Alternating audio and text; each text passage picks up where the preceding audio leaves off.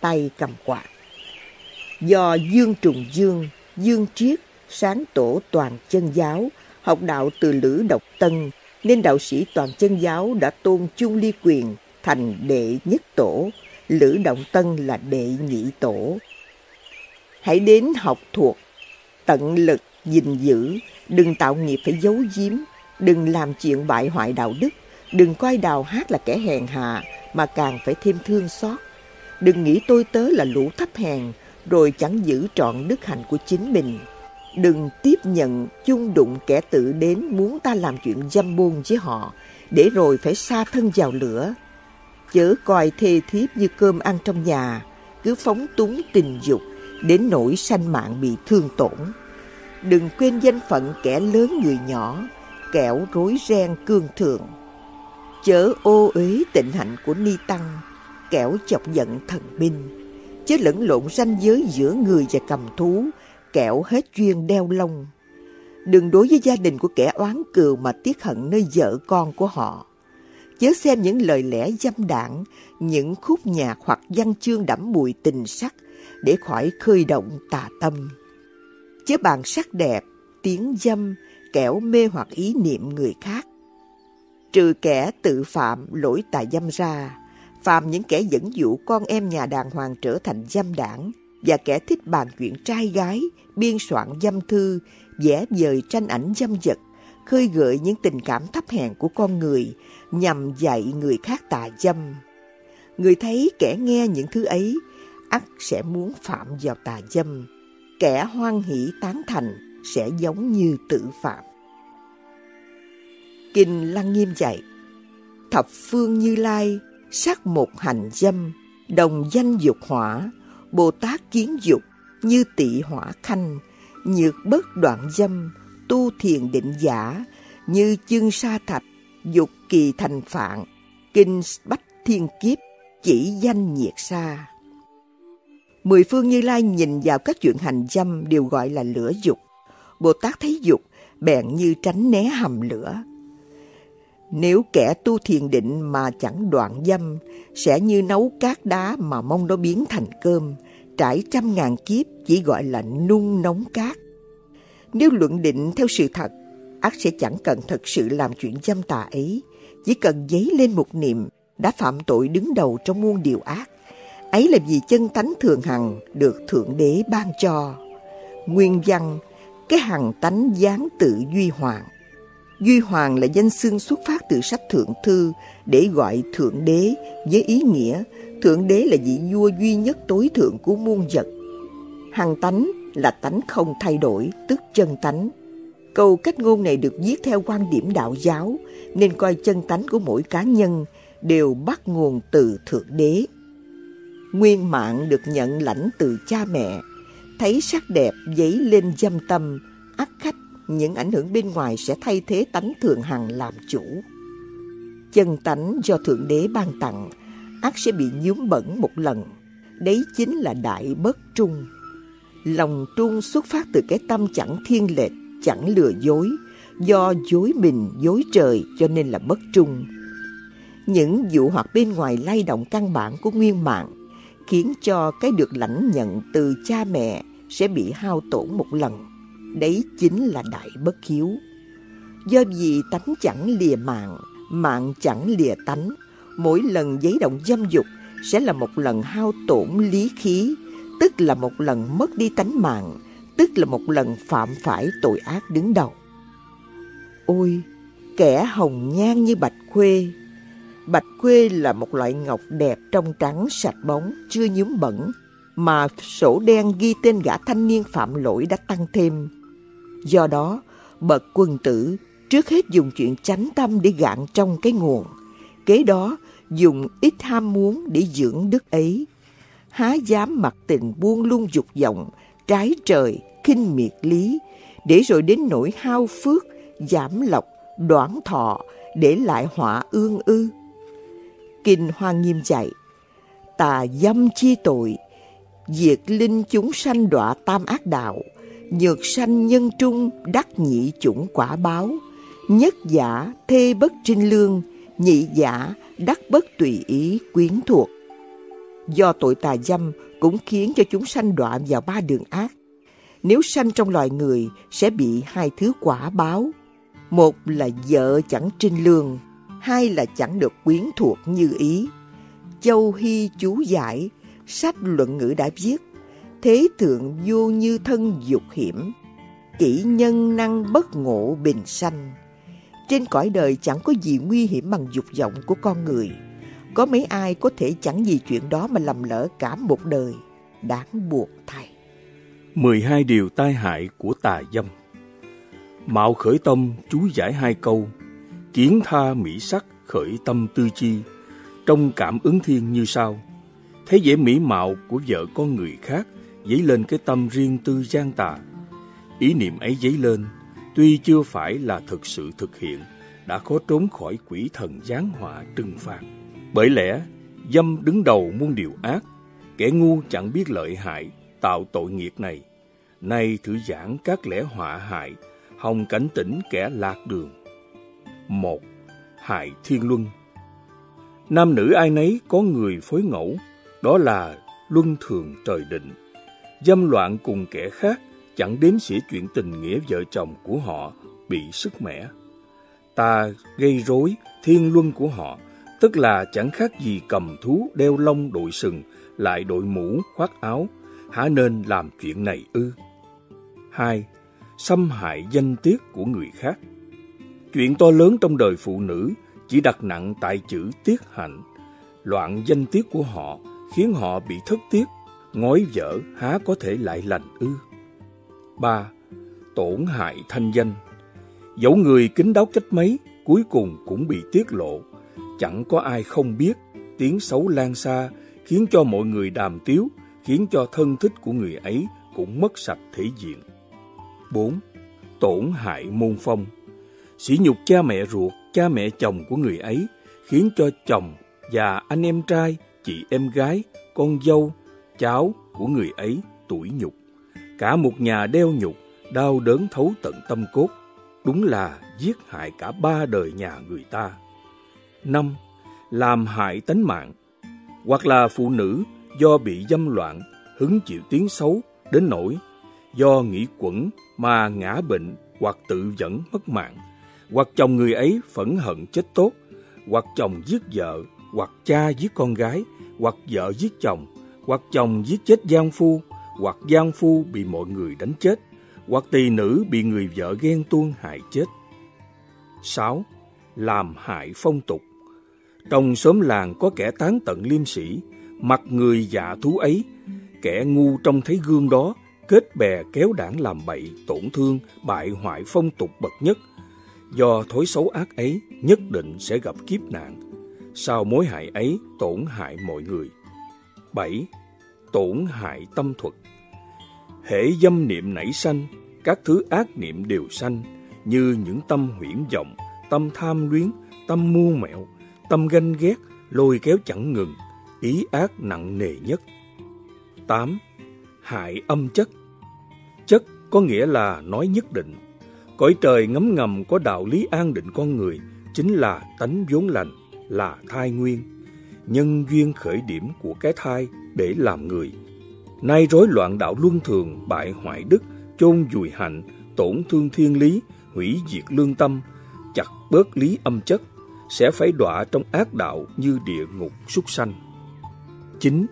Hại danh lợi Sách Cảm ứng Thiên nói, tam đài, bắt đẩu, tam thi, táo thần, luôn theo sát ta để xét lỗi.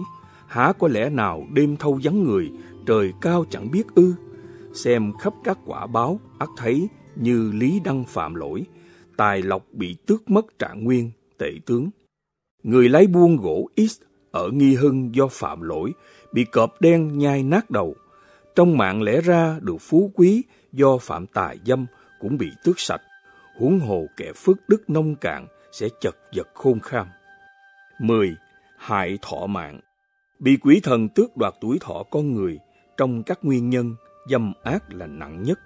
Huống hồ lưỡi dục thiêu đốt, tinh thần suy kiệt, xương tủy khô cạn, lại còn hoặc là do trong lúc bị cưỡng bức, bị kinh hoàng mà chết, hoặc kẻ dâm loạn bị lao, bị sụi, chết vì bệnh qua liễu, kẻ hiếu sắc ắt phải chết, đoạn thọ chết yểu. 11. Hại tổ phụ Huyết mạch do cha ông truyền lại bị phung phí trong ấy, đó là ngỗ nghịch, bất hiếu nhất, phước phận là cả một đời còn bị tước sạch. Từ đấy trở đi, danh tiếng của gia đình bị hoại, chẳng còn có người cúng quải tổ tông. Tổ tiên trong cõi âm sẽ thành quỷ đói, há chẳng ôm hận cực độ ư. 12. Hại vợ con Kinh Phật dạy, vô hữu tự tức, loạn nhân thê cố, thê nữ dâm loạn, loạn nhân thất nữ cố. Chẳng có con cái là vì dâm loạn vợ người khác, vợ con dâm loạn là do chính mình đã dâm loạn con gái chưa chồng của người ta. Ta dâm loạn sẽ khiến vợ con phải trả nợ, lại còn đoạn tuyệt dòng dõi.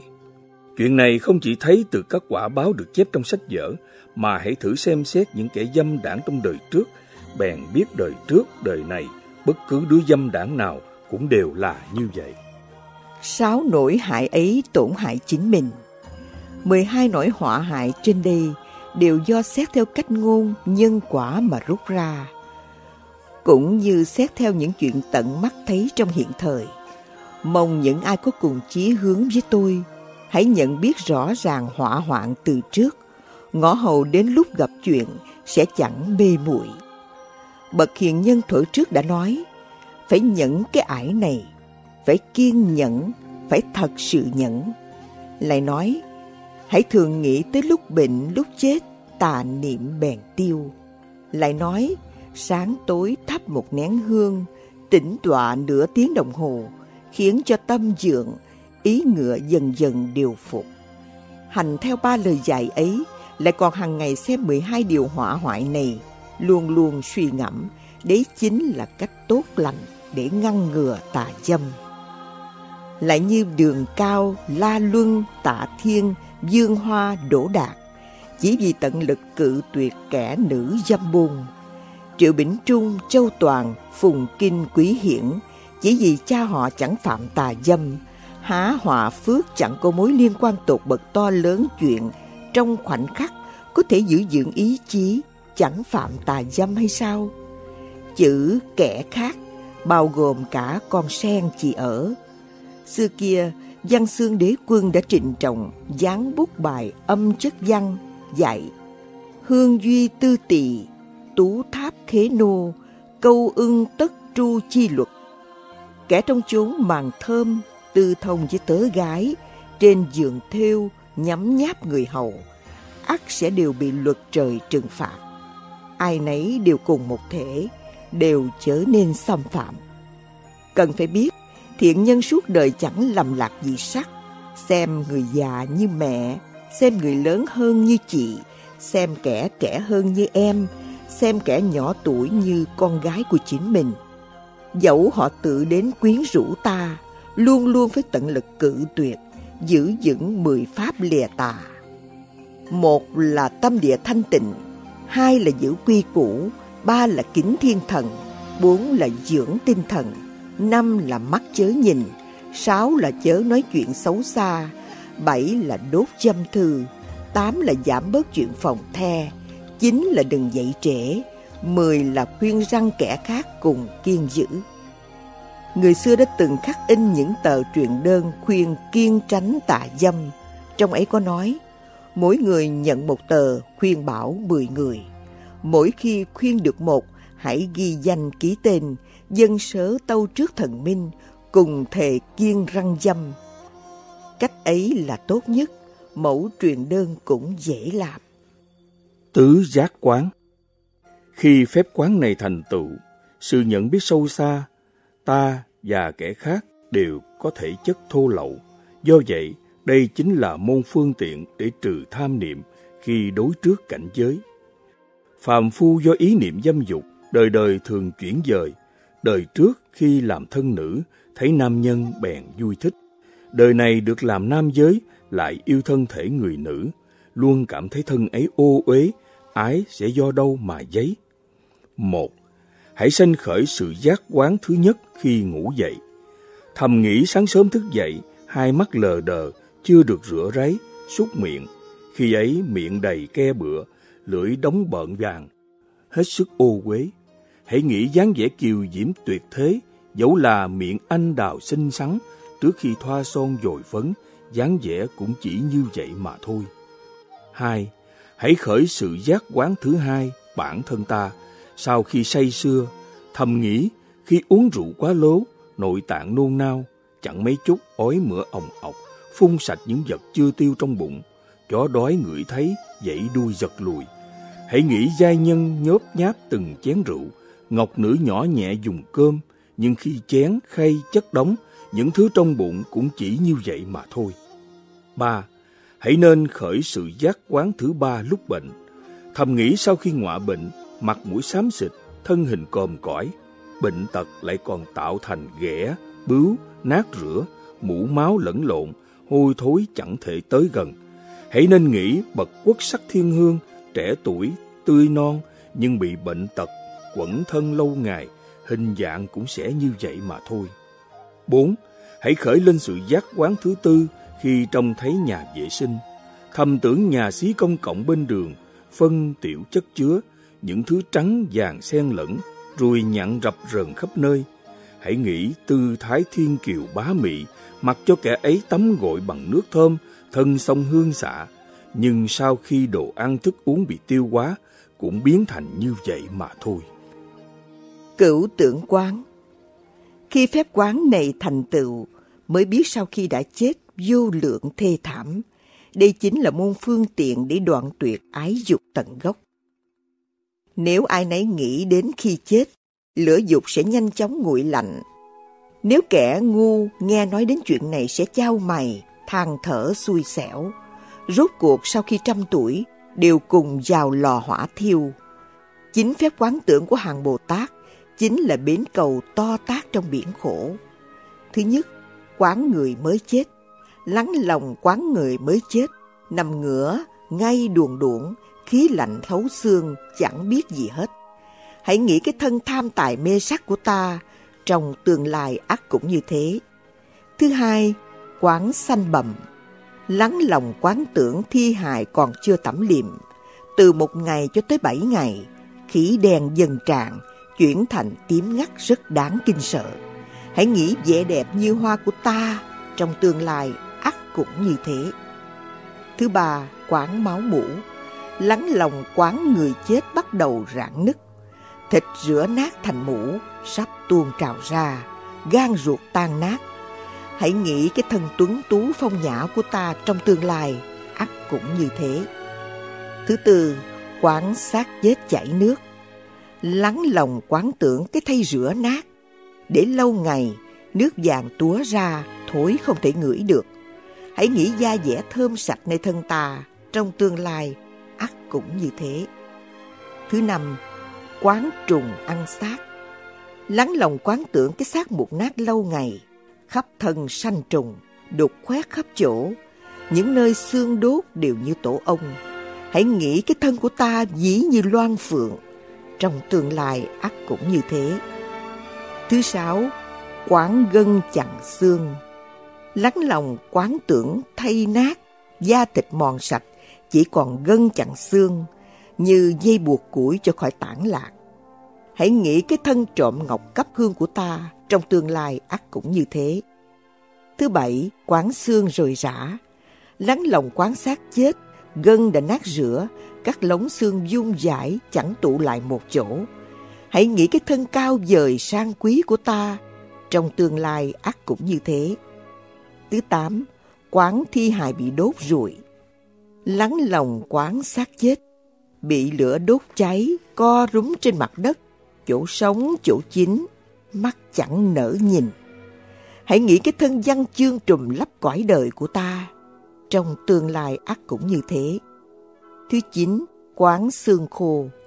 Lắng lòng quán tưởng mồ mã bị phá, xương sẩu quăng bỏ dương giải, giải nắng dầm mưa, chuyển thành màu trắng, hoặc một nhũng vàng úa, người thú dày xéo. Hãy nghĩ cái thân ta tuổi trẻ chóng qua, trong tương lai ắt cũng như thế. Mười điều khuyên răng một Hả nên điếm nhục kẻ xử nữ trốn khuê cát, vì chuyện ấy liên lụy danh tiết cả đời người ta. Họ hàng mất mặt, chẳng thể che đậy, kết chắc mối oán thù chẳng thể tiêu tan. Dẫu khi lấy chồng có thể giấu giếm, nhưng chính cô gái ấy ẩn giấu nỗi sỉ nhục khó yên, oán thù ghi tâm khắc cốt, chất chứa như núi, gánh chịu nỗi nhơ ngàn năm khôn rửa. Đấy là điều răng về gái trinh. Hai, có ai chẳng mong sống hạnh phúc về già, đáng thương thay kẻ phòng không bóng chiếc, ao thơm, đôi uyên ương tan tác. Từ đấy trở đi chẳng còn mong chấp cánh cùng bay. Người chết chẳng còn mong mỏi chi khác, chỉ mong người phối ngẫu sẽ làm ta rạng danh. Nếu cậy thế, chèn ép quá mức cuồng dại, rốt cuộc tạo thành oan gia nghiệp chướng. Đấy là điều răng về quá phụ. Ba, nữ nhân ai nấy đều mong được yên bề gia thất, giữ trinh tiết đợi được đính hôn du quy. Tớ gái chỉ vì bị nghèo túng và khốn khó cùng dây bủa, phải làm thân tôi mọi cho kẻ khác. Chủ nhân hãy nên đối xử bằng thân tình cốt nhục như nước, đừng ngỡ họ như cỏ trước thềm. Đừng tham thú vui giường chiếu mà ép uổng cưỡng bức họ, khiến cho trăm năm khó giữ vẹn thanh danh vốn có của gia tộc.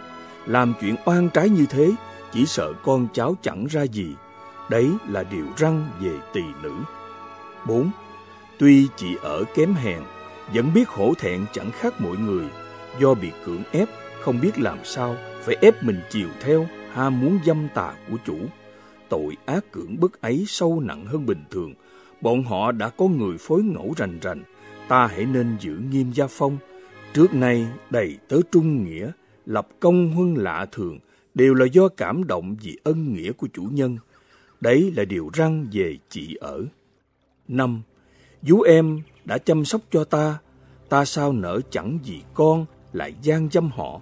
Họ đã suốt năm chẳng được hưởng tình chồng vợ êm đềm, chỉ vì gia cảnh nghèo túng khó thể chịu đựng được, đành phải rời nhà làm vú em. Huống hồ chồng họ còn ở lại nhà, rất mong họ thủ tiết. Khi bị cưỡng dâm, họ xấu hổ, tự hận mình, đau lòng đến mức nào.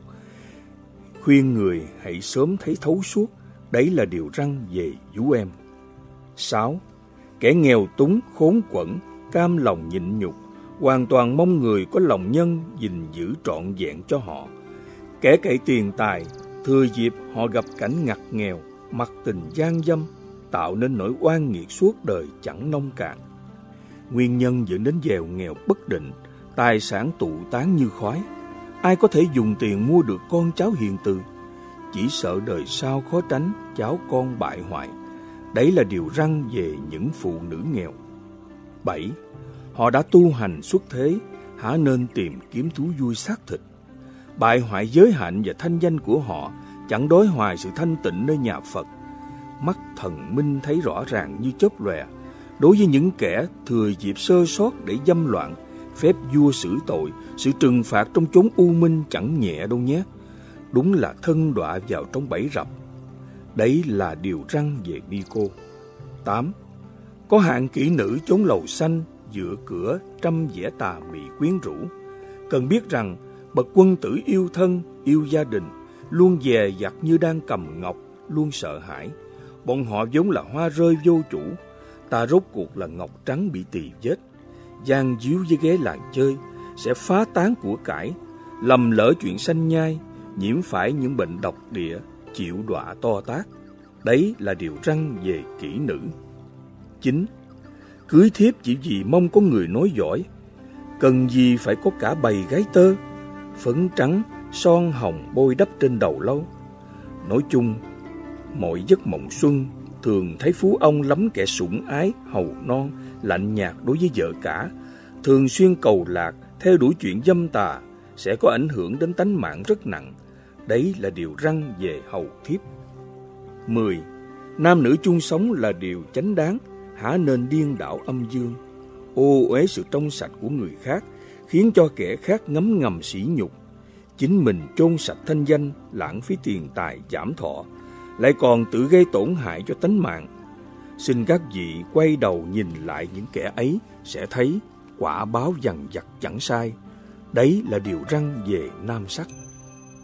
Giới chi tại sắc phú, bài phú khuyên răng kiên giữ sắc dục, dùng chữ trong tựa đề để gieo dần.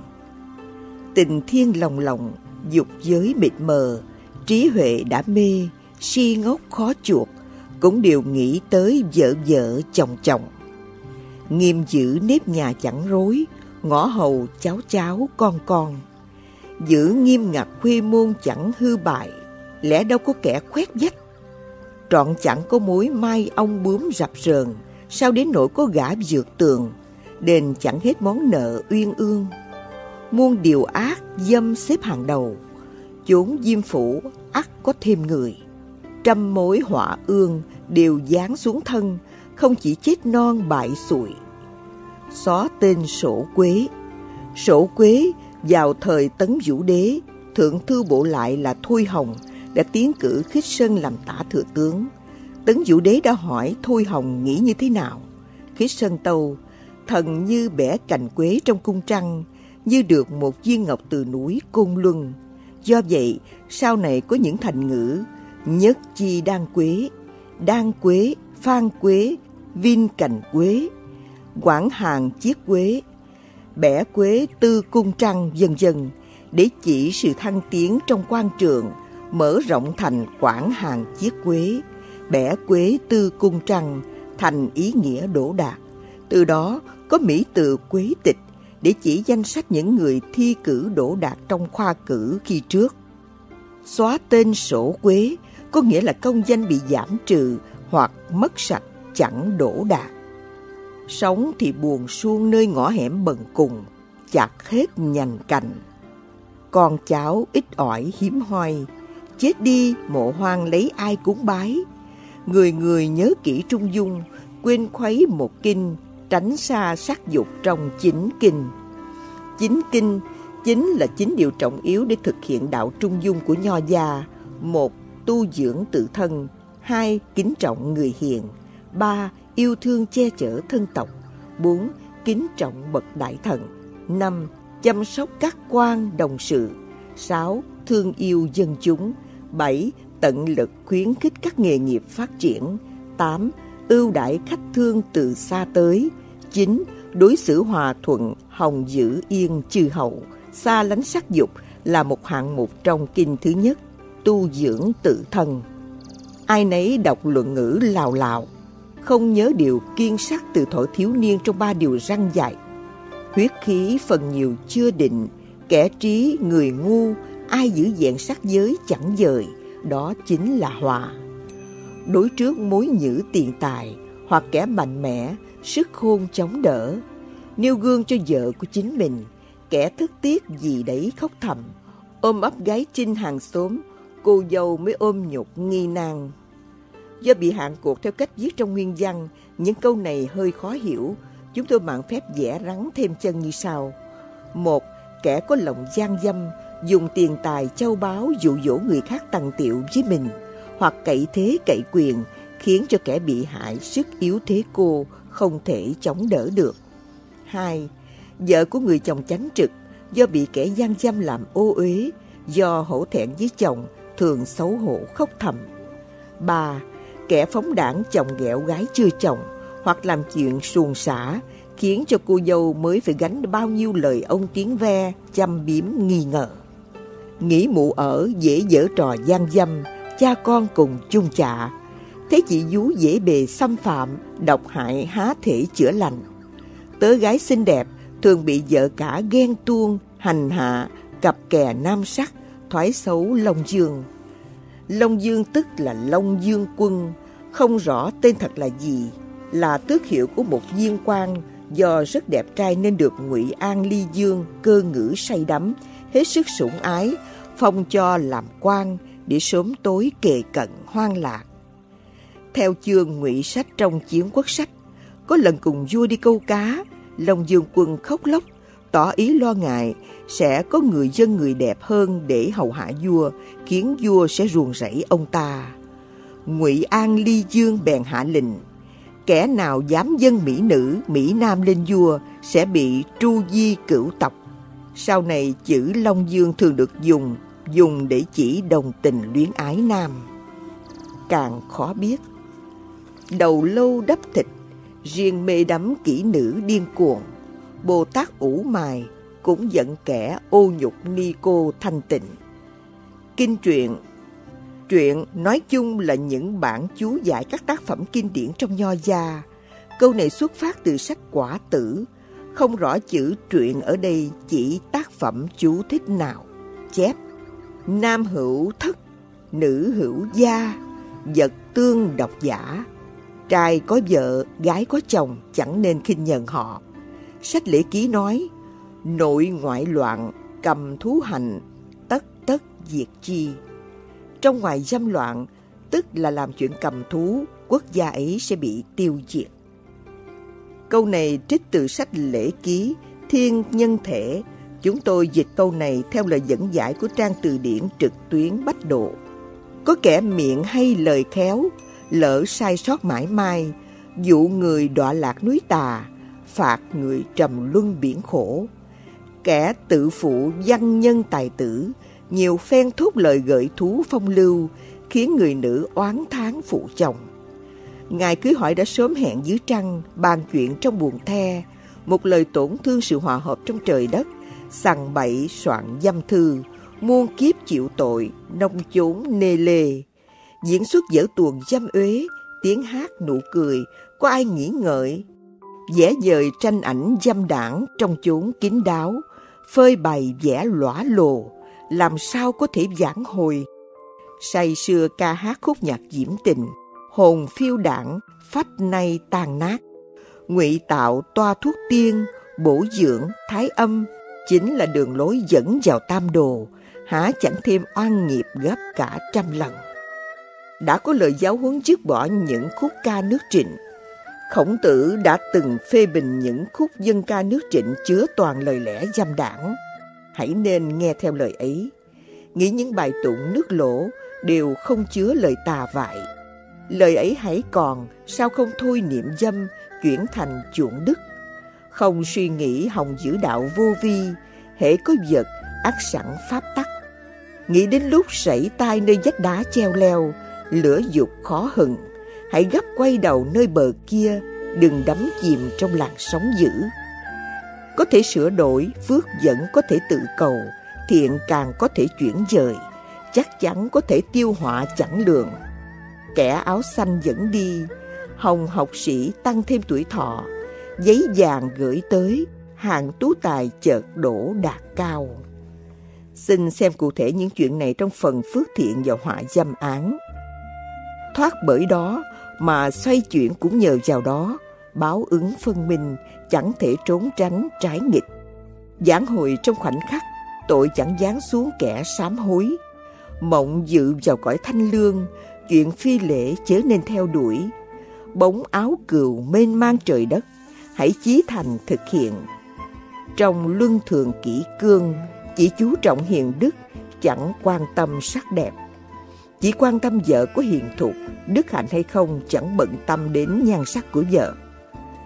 Vui thú vợ con Cưới hỏi đúng lễ, ai nấy ngâm bài đào non du quy. Đây là nói đến bào đào yêu trong thiên quốc phong của kinh thi. Đào chi yêu yêu, trước trước kỳ hoa, chi tử vu quy, nghi kỳ thất gia. Cây đào non mẫn chi chích những hoa, nàng về nhà chồng êm ấm thuận hòa. Cổ văn thường dùng chữ đào yêu để chỉ hạnh phúc gia đình đầm ấm. Đừng ham vẻ đẹp tươi non mơn mởn bên ngoài, màng loan đẹp mộng, cúi đầu vẻ mặt mơ hồ, sáo phượng lời ca mới mẻ, bóng quỷ kéo lưỡi đáng gờm. Trong tâm răng dẹ như sắt, há dướng vào lưới pháp hay sao? Trên đầu chữ sắt, vốn đã chứa đau, sát cơ đã lộ. Sống ham niềm hoang lạc hữu hạn, chết chịu nỗi khổ vô cùng. Có thể nhẫn, kiên nhẫn, nhẫn nại rất mực, thần phải kính phục. Thấy chuyện dâm, ý dâm, lời dâm, phải ngừa trời giận. Phải cự tuyệt kẻ toan dâm buồn ngâm câu gió mát trăng thanh. Ý nói đến chuyện ông dục công dung, tự tuyệt kẻ dâm buồn dùng thơ quyến rũ chồng ghèo. Xin xem thêm câu chuyện này trong thần phước thiện. Càng phải nêu cao quyết liệt câu khe sương sông tuyết, luôn dè dặt như vào khe sâu đầy sương mù hoặc đi trên mặt sông đóng băng đối với thú vui vợ chồng cũng trở nên ham hố quá nhiều. Chuyện giường chiếu của người khác há nên dễ dãi rêu rào. Kẻ kinh bạc trốn thanh lâu, thôi đừng phóng túng ba năm, ngọc trắng không tì vết, do nhàn nhã viết thành bài phú. Nhận định, bài phú này do danh sĩ xứ Việt Trung. Việt Trung chính là Thiệu Hưng, tỉnh Chiết Giang hiện thời, là thương tử bái đình soạn. Có một đêm ông ta mộng thấy văn xương đế quân bảo, ngươi có tài soạn thơ phú, sao không soạn một bài phú giới sắc? Hãy vì ta mà cảnh tỉnh người đời. Tỉnh giấc, ông liền viết ra bài này. Lúc đặt bút viết, dường như có thần giúp sức. Từng chữ đều khiết khao đúng lý, từng câu đều khiến người đọc sáng mắt kinh tâm. Nguyện bậc văn nhân tài sĩ tử trong thiên hạ, hãy nên ngâm dịnh nhiều lượt, suy nghĩ kỹ càng. Phước thiện án, những câu chuyện kể về phước do làm lành. Trong niên hiệu tuyên đức đời Minh, dân trung công Tào Nải thi đậu khoa thi hương, được bổ làm học chánh. Học chánh là chức quan quản nhiệm nguy cũ khảo thí trong trường quốc tử giám. Do ông không nhậm chức nên được đổi sang làm chức điển sứ. Điển sứ là chức quan thuộc cấp huyện, châu, thấp hơn tri huyện một bậc, có trách nhiệm bắt phạm nhân, điều tra các vụ án, canh tù, lưu giữ hồ sơ vụ án. Chức điển sứ huyện Thái Hòa do bắt cướp bắt được một cô gái giữ tại công quán. Cô ta rất đẹp, muốn theo ông. Ông nghiêm khắc quở. Hả có thể xâm phạm gái chưa chồng ư? Bèn lấy giấy viết bốn chữ Tào nải bất khả. Tào nải chẳng thể đem đốt. Sáng ra gọi mẹ cô ta đến lãnh về. Về sau khi đang làm văn sách trong kỳ thi đình, chợt có một tờ giấy bay tới rớt trước ghế có bốn chữ Tào nải bất khả. Thế là ý văn dồi dào đậu trạng nguyên. Thầy thuốc họ Trần ở Dư Hàng, có người nghèo mắc bệnh nguyên ngập được ông Trần chữa lành, mà cũng chẳng đòi phải đền đáp. Về sau do đục mưa, ông Trần vào nhà ấy. Mẹ chồng bảo vợ người ấy hãy ngủ với ông để báo ân. Người vợ dâng lời, đến khuya bèn mò đến chỗ ông thưa. Ngài đã cứu chồng thiếp, đây là ý mẹ chồng. Ông Trần thấy cô ta trẻ tuổi, xinh đẹp cũng động tâm, tận lực kiềm chế dục niệm tự nhủ, không thể được. Cô ta nài ép, ông Trần liên tiếp bảo không được, ngồi đợi trời sáng. Cuối cùng, gần như chẳng thể kềm mình được, lại hô to hai chữ, hai chữ không thể quá khó. Trời vừa rạng sáng bèn bỏ đi. Ông Trần có đứa con đi thi, quan giám khảo loại bỏ bài văn của nó. Chợt nghe có tiếng hô không thể. Khêu đèn đọc lại, lại gạt bỏ, lại nghe có tiếng hô liên tiếp không thể. Cuối cùng quyết ý loại bỏ, chợt nghe có tiếng hô to, hai chữ không thể, khó quá, liên tục không dứt. Do vậy bèn cho đậu. Sau khi yết bản công bố kết quả, quan chủ khảo bèn gọi nó đến hỏi nguyên do. Đứa con ấy cũng chẳng hiểu, trở về kể với cha, cha bảo, đấy là chuyện lúc ta còn trẻ, không ngờ trời báo đáp ta như thế. Thương nhân họ Phùng tôi đã trung niên chẳng có con. Vợ thường khuyên chồng cưới thiếp để sanh con trai. Về sau trên đường lên kinh đô, ông mua một người thiếp. Đã ký xong bằng khoán giao tiền, hỏi tên tuổi cô ta. Cô ta nức nở không đáp được. Cố gắng hỏi, cô đáp. Cha thiếp do nhận chuyển giao hàng hóa với số lượng lớn, do bị thất thoát mà mắc nợ, phải đem thiếp bán đi để lấy tiền trả nợ. Ông Phùng thương xót, lập tức trả cô ta về với cha, chẳng đòi tiền lại. Khi trở về, vợ hỏi, người thiếp đâu rồi? Ông kể cặn kẽ nguyên do, vợ bảo, ông dụng tâm như thế, lo gì không con? Mấy tháng sau, vợ hoài thai. Buổi tối hôm vợ ông sắp sanh, người trong làng đều thấy tiếng trống, tiếng kèn rộn rã tuyên bố, đưa trạng nguyên tới nhà họ Phùng. Sanh con trong ngày hôm ấy, tức là Phùng Kinh. Về sau, Phùng Kinh đổ Tam Nguyên, làm quan tới chức Thái tử Thiếu Sư, con cháu cũng rất khá. Đời Minh, ông tôn kế cao ở du tích, dạy học tại một nhà nọ. Bà chủ sai cô hầu gái biếu thầy một chén trà. Trong chén có bỏ một chiếc nhẫn vàng. Ông Tôn giả giờ không biết, bảo cô hầu gái dọn đi. Đêm đến cô hầu đến gõ cửa bảo, bà chủ đến đấy. Ông vội lấy một tấm dán lớn chặn cửa không cho vào. Ngày hôm sau xin về, người khác hỏi nguyên do, ông đáp, học trò không thể dạy được, trọn chẳng lộ chuyện ấy. Về sau, ông Tôn đổ trạng nguyên, con cháu quý hiển. Cha ông Châu Toàn ở Ôn Châu, đông con, nhà nghèo. Hàng xóm giàu có, không con, sai người thiếp xin giống. Đêm đến, chuốt cho cha ông Châu Toàn uống say. Người chồng giả giờ say lui ra, người thiếp ra bồi tiếp, nói rõ nguyên nhân. Cha ông Toàn kinh ngạc, dùng đứng dậy, nhưng cửa đã đóng, bèn dùng tay viết lên không trung rằng muốn truyền thuật gieo giống, lại sợ thần trên trời. Xoay mặt vào vách không ngó ngàng tới. Năm Ất Mão niên hiệu Chánh Thống. Chánh Thống là niên hiệu từ năm 1436 đến năm 1449 của Minh Anh Tông, Châu Kỳ Trấn. Ở đây năm âm lịch đã bị chép lầm, không có năm nào là năm Ất Mão trong niên hiệu Chánh Thống, có lẽ là năm Đinh Mão 1447, tức năm Chánh Thống thứ 12. Ông Châu Toàn thi hương trúng tuyển, thái thú. Thái thủ, ta thường đọc thành thái thú, còn gọi là quận thủ, là người đứng đầu một quận. Chức vụ này đã có từ thời chiến quốc, vì các nước chư hầu đều chia thành nhiều quận.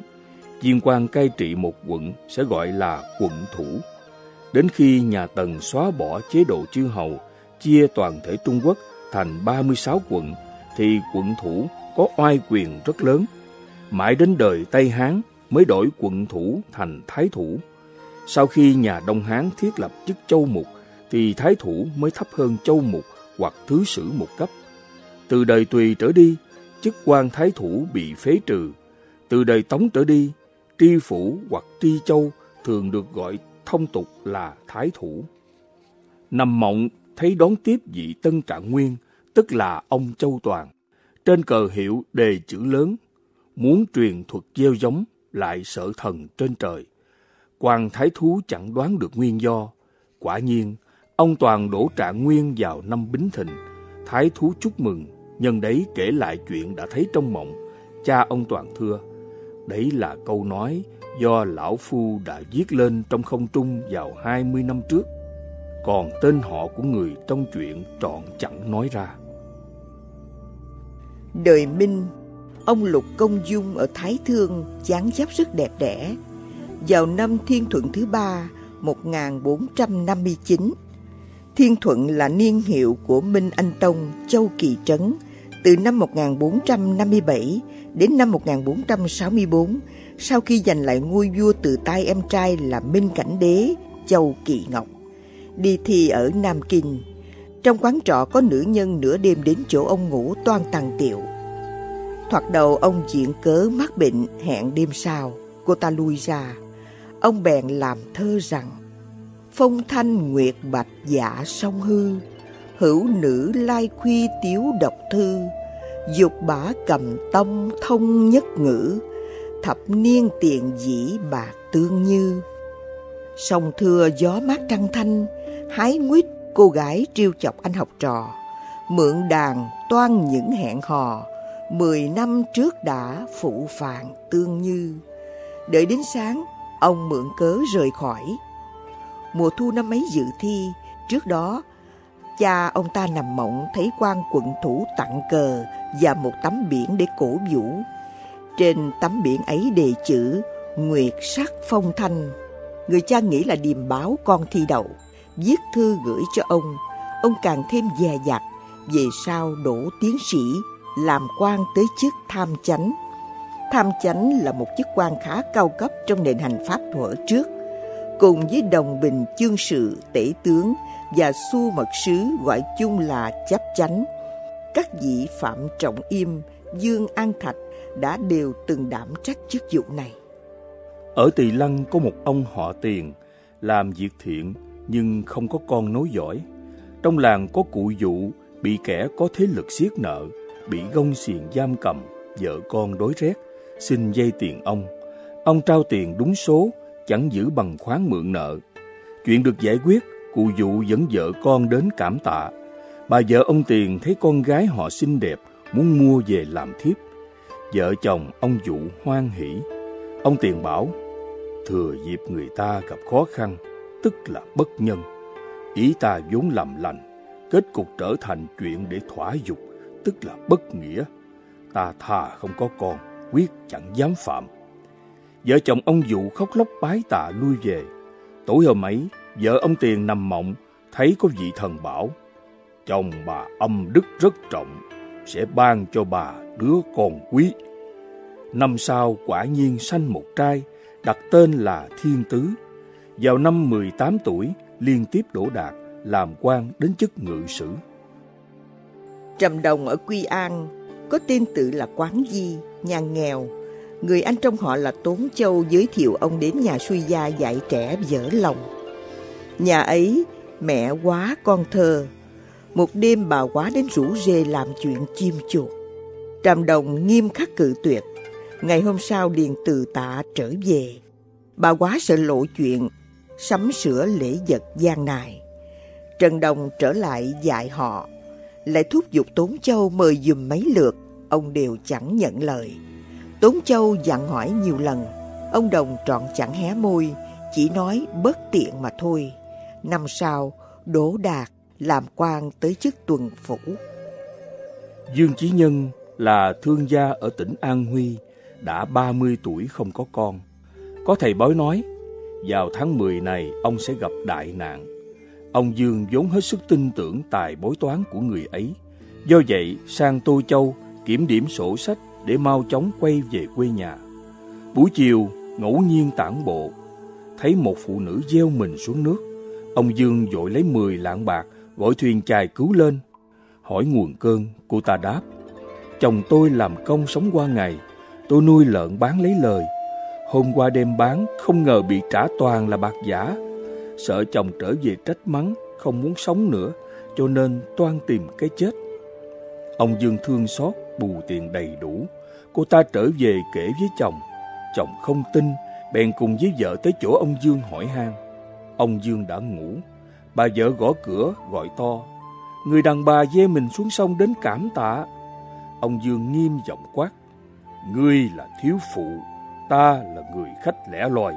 Đêm khuya làm sao gặp gỡ cho được. Người chồng run sợ thưa. Vợ chồng tôi cùng có mặt. Ông Dương bèn khoác áo ra tiếp. Cửa vừa mới mở, bỗng tường đổ sụp, chiếc giường ông đã nằm bị đè nát vụn. Vợ chồng người ấy cảm thán từ biệt. Sau đó ông trở về nhà. Thầy bói gặp lại hết sức kinh hãi bảo. Khắp mặt ông hiện toàn nét âm chất. ắt là ông đã từng cứu mạng người khác. Sau này phước sẽ chẳng thể lường được. Về sau, ông sanh liên tiếp 11 đứa con, thọ đến 96 tuổi, vẫn khỏe mạnh. Dương Hy Trọng đời Tống là người huyện Tân Tân. Lúc còn hàng vi, ngồi dạy học tại một nhà giàu ở thành đô. Tay nhà giàu ấy có một người thiếp xinh đẹp, tự phụ tài sắc, tới chỗ ông ở để lả lơi chồng ghẹo. Hy Trọng nghiêm mặt cự tuyệt. Vợ ông Hy Trọng nằm mộng thấy thần bảo. Chồng bà ở một mình nơi đất khách, trong chốn phòng kín chẳng dám kinh nhờn, sẽ đổ đạt làm quan, hồng tỏ rõ thiện báo. Năm sau, quả nhiên ông Dương đổ đầu tỉnh Tứ Xuyên. Hiếu Liêm họ Trình ở Huy Châu, nhà ở bên một con suối nhỏ, cây cầu gỗ bắc qua suối rất hẹp. Có một cô gái đến thăm người thân đi qua đó, trượt chân rơi xuống nước. Hiếu Liêm sai người cứu lên, sai họ hong khô quần áo. Trời đã tối, cô ta không thể trở về, lại bảo vợ ngủ chung với cô ta. Hôm sau đưa cô ta về nhà mẹ. Bố mẹ chồng sắp cưới của cô ta nghe tin không vui bảo, con dâu chưa qua khỏi cửa, đã ngủ đêm tại nhà người ta, chẳng phải là hạng gái tốt đẹp. Sai mai mối từ hôn. Hiếu Liêm nghe tin đích thân đến đó tận lực khuyên nhủ, khiến cho cô ta được thành hôn. Chưa đầy một năm chồng chết để lại một đứa con trong bụng vợ. Từ đấy bà quá dạy con đọc sách dưới đèn, thường ứa nước mắt nói Nếu con thành danh, đừng quên ơn ông Hiếu Liêm họ Trình. Đứa con ấy còn bé đã đổ đạt, năm Bính Thìn đi thi hội, mỗi khi viết xong một bài, ắt đều đọc to lên, vỗ bàn đắc ý. Sau đấy bỗng hòa khóc ầm ĩ. Khéo sao, Hiếu Liêm ở trong liều thi gần đó, vội hỏi nguyên cớ. Thiếu niên đáp, bảy bài văn đều tột bậc đắc ý, chẳng ngờ mũi đèn rơi xuống, đều đốt thủng quyển chép bài thi, ắt sẽ bị loại bỏ. Cháu khóc là do lẽ ấy. Ông Trình nói, tiếc cho bài văn hay trở thành vô dụng. Nếu chịu cho tôi chép lại, thi đậu, tôi sẽ hậu tạ. Thiếu niên bèn đọc văn cho ông Trình chép. Quả nhiên, ông đổ tiến sĩ. Sau khi yết bản, thiếu niên đến chỗ ông Trình đòi báo đáp. Ông Trình rót rượu mời uống. Do đó, thiếu niên hỏi, Ngài có âm đức gì chăng? Do văn chương của tôi mà thành danh. Ông Trình tự xét lại đời mình, chẳng có âm đức chi khác. Thiếu niên cố gắng hỏi không ngừng. Thật lâu sau, ông Trình kể chuyện trước kia đã từng cứu một người nữ. Thiếu niên quỳ mọp xuống đất lại thưa, Tiên sinh là đại ân nhân của mẹ cháu, dám đòi báo đáp ư. Nhân đó kể lại lời mẹ thường khóc kể trước đèn, và coi ông Trình như là thầy mình. Hai nhà bèn kết xuôi gia. Từ Ngang là người xứ Dương Châu, đi thi hội vào mùa xuân. Trong kinh thành có thầy bói họ Dương đoán quẻ phần nhiều rất đúng. Ông Từ đến xem bói, ông Dương bảo tướng ông không có con, biết làm sao được. Về sau ông Từ thi đậu làm quận thủ Tây An. Trên đường mua được một cô gái rất xinh đẹp làm thiếp. Ông Từ hỏi han dòng dõi, cô ta đáp, cha tôi là ông X, làm quan xứ nọ, mất vào năm nọ, vào năm đói kém, bị kẻ cường hào bắt đem bán tới đây. Ông Từ hết sức thương xót, liền đốt bằng khoáng, chẳng lấy cô ta làm thiếp. Đến chỗ trấn nhậm, sắm sửa đầy đủ của hội môn, chọn người đàng hoàng để gả. Mãn nhiệm trở về kinh, ông Dương trông thấy kinh hải nói, tướng ông khác hẳn, khắp mặt toàn là tướng có con cái, lẽ nào chẳng phải do âm đức gây nên ư? Chẳng lâu sau, người tiểu thiếp của ông sanh liên tiếp năm đứa con. Diêu Tam Cửu, vốn họ biện, học rộng, giỏi thơ văn, ngồi dạy học tại nhà họ Hoài. Có cô gái thường lén nhòm ngó, ông biện trang nghiêm chẳng ngó ngàng tới. Một hôm, ông phơi giày ngoài sân, cô gái viết thư bỏ vào đó. Nhận được thư, ông biện mượn cớ từ tạ quay về. Viên Di Hạnh làm thơ ca ngợi, có câu như sau. Nhất điểm trinh tâm kiên phi thạch, xuân phong đạo lý mạc tương sai. Một tấm lòng trinh bền tựa đá, gió xuân đào mận chẳng thèm màng. Ông Biện viết thư trả lời, hoàn toàn chẳng dốc sức làm chuyện này. Viên Di Hạnh trịnh trọng gói bức thư ấy đề rằng, Đức hết sức sâu dày, con cháu ắt hưng thịnh. Về sau con ông Biện là Kham, chắc là tích đều đổ tiến sĩ. Lâm Tăng Chí là người ôn châu, thờ Phật giữ giới. Một hôm mộng thấy bản trời, thấy đề tên mình đổ thứ 10, dưới đó viết sáu chữ Bớt sát, bớt dâm chi báo. Quả báo do chẳng giết chẳng dâm, năm mậu thìn quả nhiên ông đổ hạng 10. Hà Trừng do làm nghề y mà nổi tiếng, có người họ tôn ở cùng quận mắc bệnh đã lâu chẳng lành, mời ông Trừng đến chữa trị. Vợ người ấy ngầm nói với ông Trừng, chồng tôi bị bệnh đã lâu, của cải đã bán sạch hết rồi, xin đem thân tôi để đền đáp tiền thuốc. Ông Trừng nghiêm mặt từ chối. Sao bà lại hồ đồ nói như vậy? Nhưng hãy yên tâm đừng lo, ta sẽ chữa trị cho chồng bà. Đừng dùng chuyện ấy làm xấu ta, cũng như ô nhục mình. Vợ người ấy hổ thẹn cảm kích lui ra. Đêm ấy, ông mộng thấy có một vị thần dẫn đến một tòa công thự. Vị chủ tòa công thự ấy bảo, Ngươi làm nghề y có công, lại chẳng do người ta gặp cảnh ngặt nghèo mà dâm loạn phụ nữ của kẻ khác. Ta tuân theo sắc chỉ của Thượng Đế, thưởng cho ngươi một chức quan, tiền năm vạn đồng. Chẳng lâu sau thái tử bị bệnh, hạ chiếu dời Hà Trừng đến chữa trị lành bệnh. Vua ban thưởng chức quan và tiền bạc đúng như giấc mộng. Cha của Cao Thượng Thư ở Dương Châu buôn bán khắp một giải Nam Kinh và Hán Khẩu. Ở nơi quán trọ, thường ngửi thấy mùi hương ăn tức, ngát mũi. Một hôm, bỗng thấy một dệt kẻ hở nơi vách tường. Ông dòm qua khe hở, thấy cô gái đang ngồi một mình. Hôm sau, ông hỏi thăm chủ nhân, hóa ra cô ấy là con gái ông ta. Hỏi sao không gả đi? Ông ta đáp, chọn rể khó lắm. Vài hôm sau, ông tìm kiếm được một chàng rể, bảo chủ nhân. Tôi thấy chàng X ở hàng xóm rất được, muốn đứng ra làm mai, ông thấy thế nào? Chủ quán trọ đáp, um, ý tôi cũng nghĩ thế, nhưng nhà đó nghèo nàn. Ông bảo, không sao đâu, tôi sẽ cho họ mượn tiền chi phí hôn lễ. Bàn xong chuyện cưới gả, còn tặng nhà ấy mấy chục lạng bạc để lo liệu tốt đẹp hôn sự. Ông trở về, mộng thấy thần nói, ông vốn không có con, nay ban cho ông một đứa, có thể đặt tên là Thuyên. Năm sau, quả nhiên sanh một trai. Về sau, Thuyên đổ tiến sĩ, làm quan tới chức thượng thư. Chư sanh trầm loan ở Tùng Giang Chư sanh là danh hiệu gọi chung những thư sinh đã được vào học trường công. Nói chi tiết, những người đã đổ tú tài còn gọi là cống sanh, đã đủ tư cách dự vào tầng lớp sĩ đại phu, được vào học các trường quốc lập tại châu, huyện, phủ thì gọi là trường sanh. Nói cụ thể, người đã đậu kỳ thi hương với điểm ưu có thể được chọn vào học trường quốc tử giám thì gọi là cống sanh. Học trò xuất thân là con quan do thành tích ưu tú được vào học quốc tử giám thì gọi là giám sanh. Học trò trường phủ huyện được cấp gạo hàng tháng thì gọi là tăng sanh. Những người được lấy thêm ngoài con số quy định của tăng sanh gọi là phụ sanh.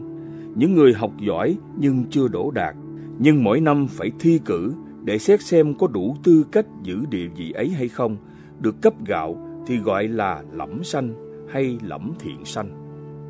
Tuổi đã trung niên chưa có con nối giỏi, nhà nghèo, phải đi làm gia sư. Một đêm, trở về nhà gặp mưa, cửa đã đóng, nghe trong nhà có tiếng gái tơ. Hỏi vợ vọng qua cửa, thì ra là con gái nhà hàng xóm, do thấy vợ ông ta quạnh quẻ nên đến bầu bạn. Ông Trầm dặn vợ đừng mở cửa, đội mưa lánh đi, ngủ tại đạo quán. Trong đêm ấy, mộng thấy Thượng Đế trao cho hai sợi tơ màu.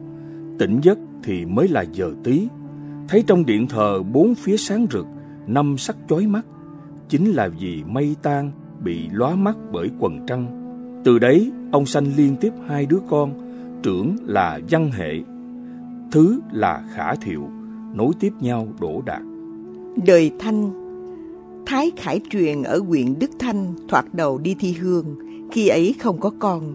Vợ dành riêng 30 lạng để mua một người thiếp.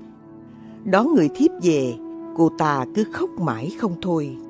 Ông hỏi nguồn cơn thưa, Chồng tôi do mắc nợ trong quân doanh, cho nên đến nỗi này. Ông đi suốt đêm đi đến nhà chồng người ấy, bảo, người nhà của anh ta, tôi sẽ vì mấy người giải quyết chuyện này. Tôi nay không thể về, hễ về thì tâm tư lẫn hành vi đều không minh bạch. Đợi đến khi người lính từ quân doanh trở về, ông Thái nói cặn kẽ nguyên do cùng người đó, bảo Ông lấy giấy nợ ra đây, tôi sẽ trả tiền. Ông bèn sai người đem kiểu rước người vợ trả lại cho chồng, tặng họ 30 lạng bạc. Về sau, phu nhân liền sanh con, năm canh tuất 1670 đời Khang Hy, ông thi đậu. Đời Minh, văn chánh công tạ thiên, thuở trẻ ngồi dạy học tại nhà nọ ở Côn Lăng. Có cô gái thừa dịp cha mẹ đi vắng, đến dụ dỗ ông Tằng Tiệu. Ông khuyên can, phụ nữ chưa lấy chồng mà đã thất thân với người khác sẽ bị điếm nhục suốt đời, sẽ khiến cho cha mẹ, chồng, họ hàng đều bị mất mặt. Ông nghiêm mặt cự tuyệt. Cô gái ấy hổ thẹn rút lui. Ngày hôm sau, ông lập tức từ tạ xin nghỉ dạy. Về sau vào năm Ất Mùi 1475 trong niên hiệu Thành Hóa. Thành Hóa là niên hiệu của Minh Hiến Tông, Châu Kiến Thâm từ năm 1464 cho đến năm 1487. Ất Mùi là năm thành hóa thứ 11. Ông Đỗ Trạng Nguyên làm quan tới chức thừa tướng, con là Phi làm quan đến chức Thị Lan. Thị Lan là chức quan đã có từ đời Hán, là thuộc hạ của Thượng Thư. Đời Đông Hán quy định, năm đầu nhậm chức sẽ gọi là Lan Trung, năm thứ hai gọi là Thượng Thư Lan, năm thứ ba trở đi mới gọi là Thị Lan. Từ đời Tùy trở đi, quyền hành của Thượng Thư Đài lớn dần, quyền lực và trách nhiệm của Thị Lan cũng tăng theo. Đời Thanh, đối với mỗi bộ lại còn lập ra Hữu Thị Lan và Tả Thị Lan. Như vậy, Thị Lan tương đương với chức Thứ trưởng hiện thời. Phí Xu là người đất thuộc Tứ Xuyên, lên kinh đô thi hội. Vào lúc chạng dạng, một người đàn bà tới bảo, tôi là con nhà buôn giải dốc. Sau khi xuất giá, chồng chết, nghèo hèn, không trở về nhà được, xin theo nương cậy ông. Ông Phí nói, ta chẳng muốn phạm tội phi lễ, sẽ mời cha ngươi đến đón. Cho người hỏi dò cha người ấy khắp nơi, cho biết tình trạng của nữ nhân ấy. Cha của ta khóc lóc cảm tạ, đem con gái về. Ngay trong năm ấy, ông Phí thi đậu, làm quan đến chức thái thú. Ông Cận ở Trấn Giang đã 50 tuổi mà không con, dạy trẻ dở lòng tại huyện Kim Đàn, thấy con gái nhà hàng xóm khá xinh xắn, vợ ông liền bán thoa, xuyến, mua về làm thiếp. Ông trở về nhà, bà vợ bày rượu trong phòng bảo ông, tôi đã già chẳng thể sanh nở, nàng này khá hiền lành, chẳng có thể sanh con nối dòng cho nhà họ Cận. Ông cúi đầu đỏ mặt tía tai, bà vợ cho rằng mình có mặt thì chồng sẽ ngần ngại, bèn đi ra đóng chặt cửa lại. Ông bèn leo qua cửa sổ thoát ra bảo vợ, ý bà tốt lành, nhưng tôi thường bồng bế cô ta thuở bé, luôn mong cô ta sẽ được gả vào chỗ đàng hoàng. Tôi đã già rồi, lại còn lắm bệnh, chẳng thể làm nhục cô ta được. Bèn trả cô ấy về. Năm sau, bà vợ sanh ra Văn Hy Công, 17 tuổi đã đầu giải nguyên, năm sau đó đổ nghè, về sau là một tể tướng hiền đức.